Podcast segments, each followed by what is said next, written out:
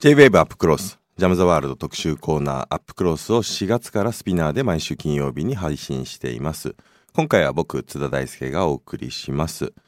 先日アメリカ国務省が世界各国の人身売買に関する報告書を発表しました、えーそこではですね日本のこの外国人技能実習制度について外国人労働者搾取のために悪用し続けていると問題視しました。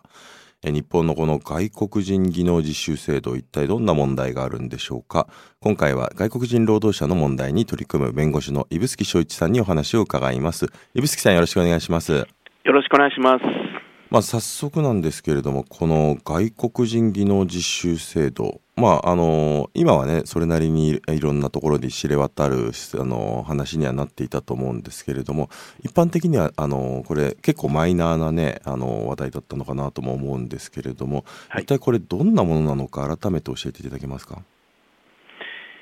えっ、と建前上は、えー国際貢献のために、えー外国人を日本に迎え入れて仕事を学んでもらって国に持って帰るということになってますがそれは嘘で実際は安い労働力そして文句を言わずに働いてくれる労働力として利用されている、えそういうとても問題のある制度です。うんこれあれですよね多分農業の分野だとか、まあ、漁業の分野だとか、まあ、そういうところで実際に外国人の方が来て現場で、えーまあ、かなり低賃金安い労働力で働いて、まあ、期間が来たらあの帰っていくっていうことで、まあ、実際本当に日本の特にとりわけ地方なんかではね、えーこういうこの制度を使った、えー労働者の人が外国人労働者の人がたくさんあの来ているっていうような状況はあると思うんですけれどもこれ業種としては一体どんな分野の技能を、まあ、実習という名の多分労働だとは思うんですけれどもこれ実習してるんでしょうか？えー、と農業、漁業、建設、それから食品製造、から繊維、衣服、機械、金属、えーそういう業種ですね。あの大卒の技術のある人ではなくて、うんえーまあ、政府は単純労働者っていう言い方するんですけど、えー熟練してない労働者、専門的知識のない労働者があの働く、えー業種ということになっています。現在、80職種で、えー156の作業があの指定されています。うんそもそもこの制度いつから導入されてなぜこのような制度が導入されたのか教えていただけますか？えー、とスタートは80年代からある研修制度なんですけど、うん。これが、えっと、1990年に施行された改正入管法で、まあ、正式な制度になって、でこれが93年に1年間研修生、2年目はあの技能実習だっていう制度に変わって、うん。で95年に1年の研修プラス、えー2年の技能実習というふうになって、えーさらに2010年の10年施行の入管法で、えー3年間の技能実習制度になったという、まあ、なんていうか、ややこしい過程をたどっています。うんまあ、いずれにせよあのここ20年ちょっとというのは3年間、まあ、この技能実習という名のもと日本に外国人の方が入ってきて、えー実際の現場の労働力になっているという状況があったわけですね。でそうですね、3年で、原則3年で帰らなきゃいけないという制度ですね、ただ、あの今、特例でプラス2年っていうのは認められてるんですけど、うんまあ、いずれにしてもそのプラス2年、えーでは帰らなきゃいけない、まあ、そういう制度になってます。まああのいわゆるね単純労働なので外国人の方が日本に来て、まあ、そういう現場でいろいろな技能を身につけて帰国して自分の国でさまざまな技能を生かして自分たちでそういう漁業や農業を始めるというような、まあ、そういう制度だけを聞くと理念はまあいいようにも思うんですけれども、まあ、現実はかなり問題のある運用というのが常態化されてここ数年はそういうことが報道されることも増えてきました。これ実際現場でこの問題のある運用というのはどういったことが常態化してるんでしょうか？まずあの労働基準法などが守られないんですね。うん、であの基本給が3万円だったり、えー、それから残業の時給が300円だったりっていうことが、もうものすごく多いんですね、もちろんこれは法律に違反しまあ、いわゆる労働基準法違反っていうことですよね、はい、普通の日本人の労働者であったらってことですよね。であのまあ、あとパワハラやセクハラもひどいし、うん、あのまあ、労災があっても労災隠しが多いし、で問題はですねそういうことについて実習生たちが文句が言えない、うん、文句言ったら返されちゃう、であと労基署に駆け込んだり、労働組合に駆け込んだり、それも事実上ほとんどできない状況になっている、まさに奴隷的な働かされ方をされているわけです。うんこれは、まあ、最近はね、この技能実習生のこの問題でよく言われている、報道されるようになったことが、実際にその技能実習生が来た時にですね、まあ、そういう労働条件とかなんか厳しかったりとか、まあ、かなり過酷な労働にさらされるということで、えー、まあ失踪してしまうこの技能実習生がいるということもあのよく伝えられているんですけれども、まあ、そういったことが起きたことを起きたことあるいは受けてあるいはそういうことを防止するためにこの雇う側の方が技能実習生が来た時にあのパスポートを預かって、えー、それであのそれを返さないので、まあ、パスポートがなければね当然あのその後自由にいろいろなところ行ったりとか帰国することもままならないのである種もパスポートの取り上げ預かりみたいなものが問題化されているということも報道されてると思うんですけどこの問題はどうなんでしょうか？そうなんですよねあのパスポートを、まあ、預かるというか取り上げちゃうそれから、えー、もっと言うと在留カードとかえー、銀行預金のカードや通帳まで取り上げてしまう、うん、まあ、そういうことがもう昔から行われてきました。うん、で2009年から10年からあの禁止はされてたんですけど、2017年の技能実習法という法律で、えーと、もう完全に禁止されて、罰則付きであのパスポートとあの在留カードの取り上げっていうのは禁止なんですけど、それでも行われてるんですね。うんそういう状態ですね。これだから、まあ、そういった法律が変わってね一応この雇う側に対しても一応きちんとそういう人権侵害的なことはやってはいけないっていうような、えー、罰則付きの法律が施行されても、えー、まだそれがなくならない、まあ、これってつまりはあの技能実習制度に対する行政によるこの監督指導が単に行われていない十分に行われていないから、まあ、こういうことがずっと続いているということなのかなと思うんですけどもこの辺り監督指導についてはどうなんでしょうか？あのその技能実習法という新しい法律ができて技能実習機構というところが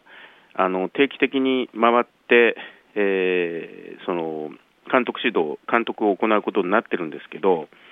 えっと、数が多くてで機構の方のあの人員が足りなくて回りきれてないですね。で回ったところではあのかなりの違反が見つかってるんですけど、まあ、全然それは足りない、それから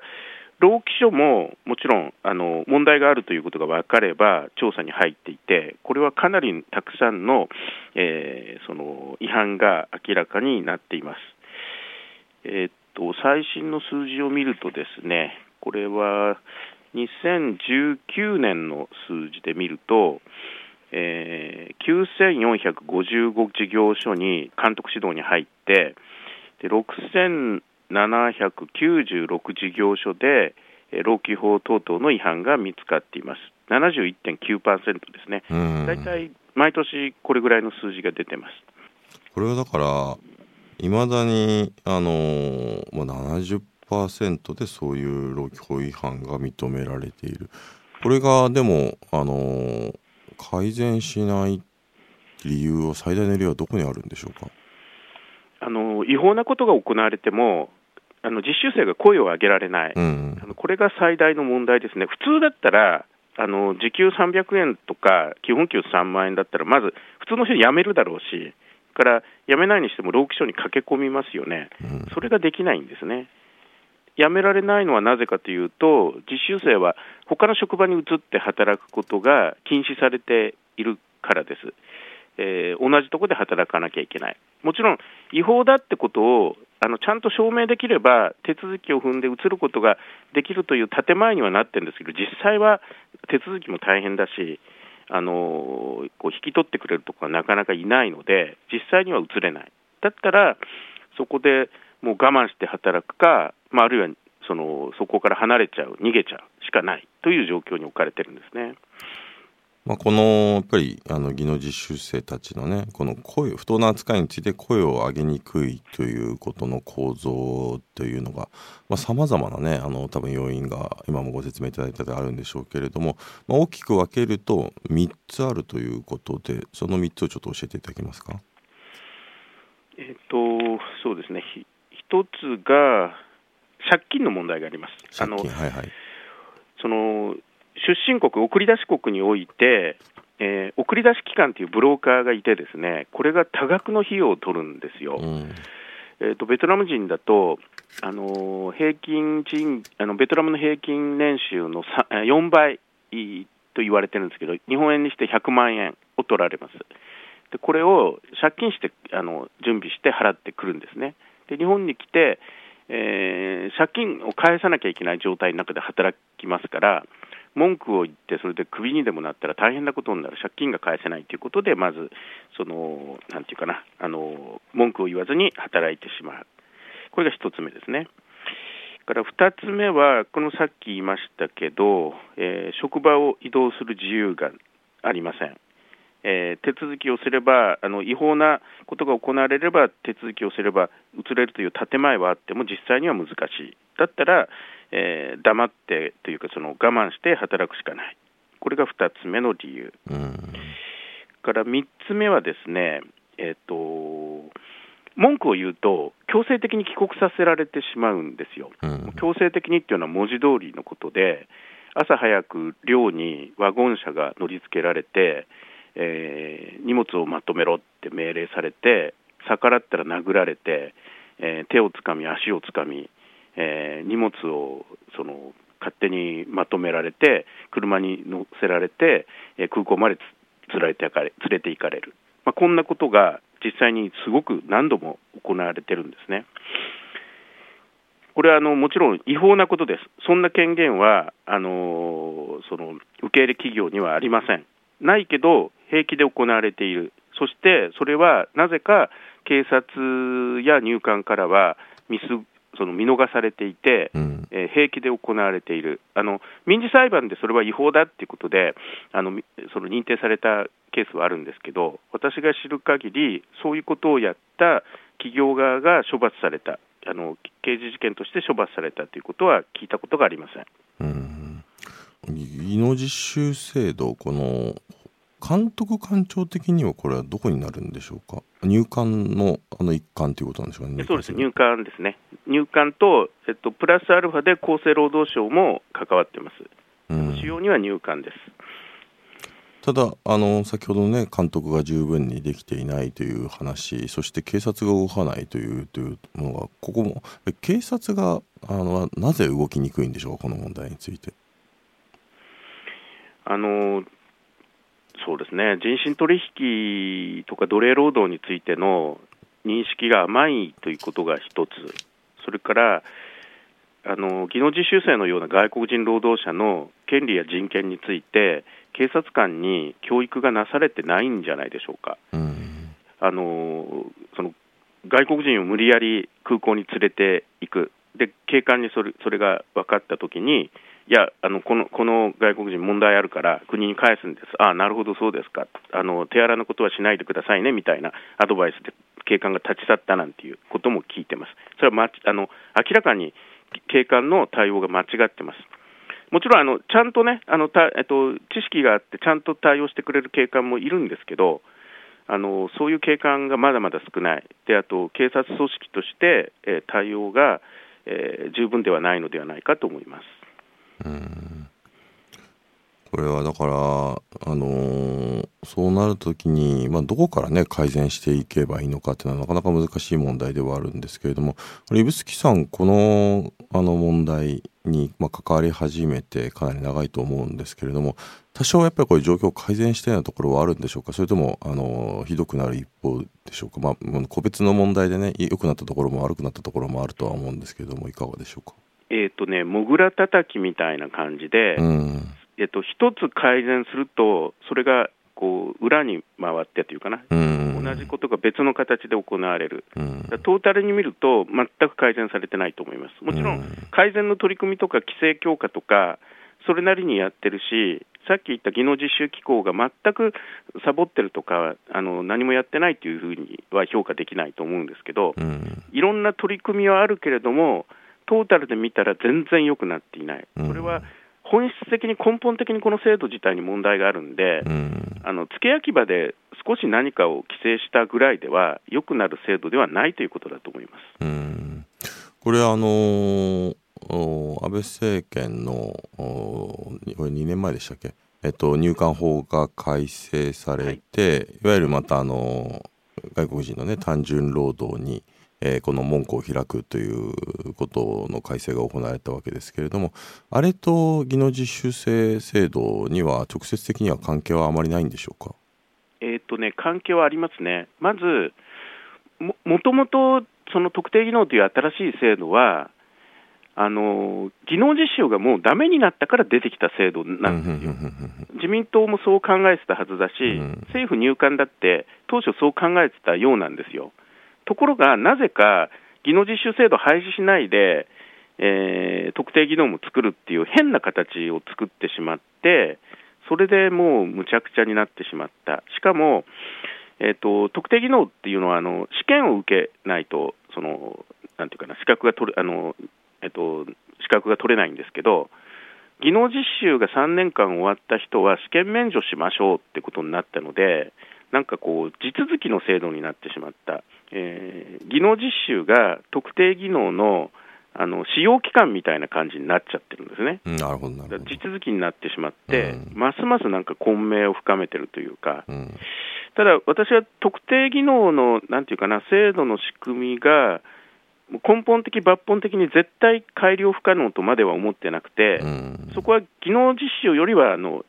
マシというか可能性があるというか、現状ではかなり問題が大きいんですけど、うんあのだからせっかくいい制度を作ろうとしたのに、結果としてダメになってしまった、このままではダメだっていう形で理解してます。うん、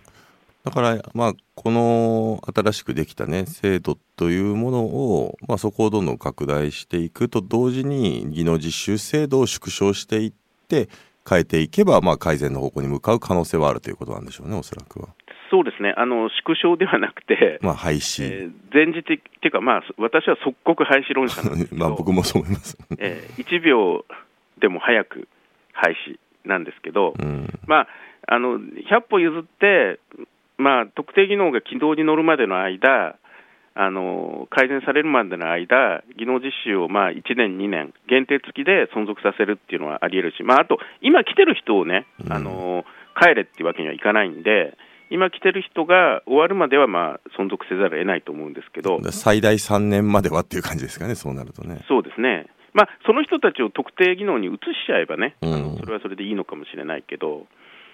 ただ、特定技能もね、あのまだまだ問題があって、とりわけブローカーの規制がないんですね。うん。あの技能実習はブローカー制度を制度化しちゃって、さっき言った送り出し期間というのがもう制度内に組み込まれているという意味で、もう許し難い制度なんですけど、特定技能はブローカーを入れてもいいし、入れなくてもいいっていうことになっていて、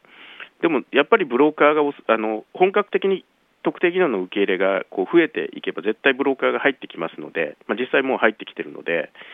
そのブローカーにまたベトナム人が100万円も取られるようでは、結局、技能実習制度の繰り返しってことになってしまうと思います。うん、これだからまさにね一つ目の原因としてのこの借金あの多額のねあの金額をブローカーに払うことで、まあ、身動きが取れなくなってそれがまあ人権侵害に対して声を上げにくくなっているという指摘がありましたけれども、はいこれあのブローカーが入ることのあの、まあ、この送り出しにね多額の金額を取るっていうこともそうなんでしょうけどそれ以外に何か問題ってあったりはするんでしょうかブローカーには。お金を取るだけじゃなくて、おかしなルールを押し付けるんですね、ほうほうほう人権侵害的な。うん例えば、えー日本で問題があっても、労基署に駆け込んではいけません、えー労働組合や弁護士に相談してはいけませんみたいなルールを、ベトナムや中国で設定しちゃうんですよ。あと、最近よく報道されてるのは、妊娠したら帰国、強制帰国だよみたいなこともやっちゃうんですね。うんで日本国内でそれをいくら禁止してダメだって言っても、ベトナムや中国でなされてる契約は、日本側ではなかなかわからないし、うん分かっても手を出しにくい、まあ、本気になれば手出せるんですけど、うんまあ、出しにくいという状況の中で、まあ、そういうことがはびこっている。だからあのだからこそ、ブローカー規制っていうのはしっかりやらなきゃいけないんですね。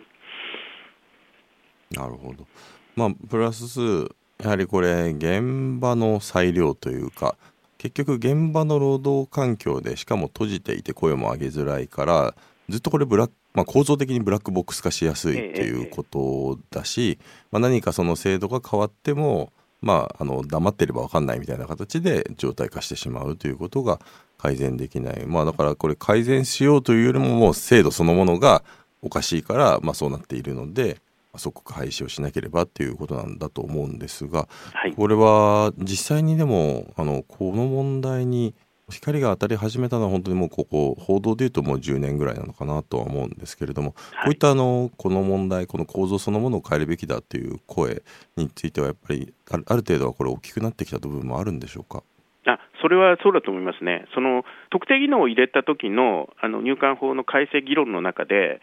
えー初めて本格的に技能実習の問題もうん。議論が始まって、報道もあのその時されて、それ以降も報道は増えてると思います。うん。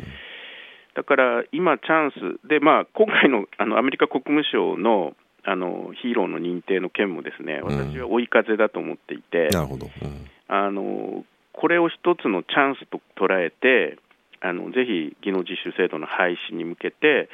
多くの日本の市民の理解を得たい、何が行われているかを市民に知ってもらって、この制度廃止しないとまずいってことを知ってもらいたいと思ってます。うんまあ追い風という意味ではねあの今今国会であの入管法のこの改正案がねあの廃案になるということそしてまたこの入管制度そのものに対して、まあ、あの直接的な、ね、外国人労働の問題と考えあるわけじゃないですけれどもあれあれもやっぱり多分地続きの問題で。えまあ、本当に入管制度や入管の在り方そのものを変えなければっていうことに、まあ、気がついたあの方も結構多いと思うんですよね。まあ、その意味では本当にあの抜本的にねさまざまな制度や仕組みを含めて変える、まあ、チャンスではあると思うんですけれどもこれはあのなぜここまでねこういう問題が放置されてきたっていうふうに思われますか？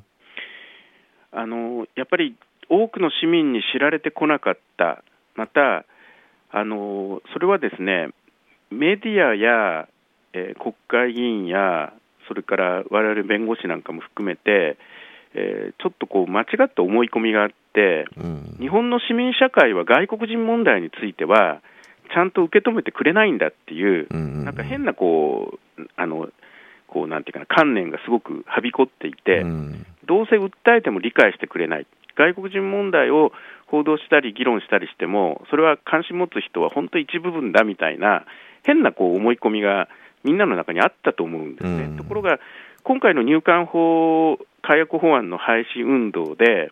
本当に市民が大きく声を上げ、また今まで知らなかったことを知った人たちが、これ、ひどいじゃんってな、え、こんなこと本当にあったのってことを声を上げ始め、でそれがメディアにもは反映し、また国会にも反映して、まあ、廃案って形になったと思うんですね。うん。だから日本の市民社会ってそそん、そこまでひどくないっていうか、遅れてないっていうか、うん。で特に若い人たちは、自分のクラスメートや地域社会に、あの外国籍の人たちたくさんいますから、うん。あのそれがもう肌感覚として分かっていて、だって自分たちの隣人であり、友人である外国人の人たちをそんな悪く取りあの扱うような入管法とか技能実習制度がいいと思わない、もう普通にそれはおかしいって思う人たちが増えてるんですね。そのことをもっとこう理解して、まあ、メディアも、えー市民団体も弁護士も国会議員も、えーなんかこう考えていく運動を作っていくべきだと思います。うんやっぱりその点で言うとね、あのー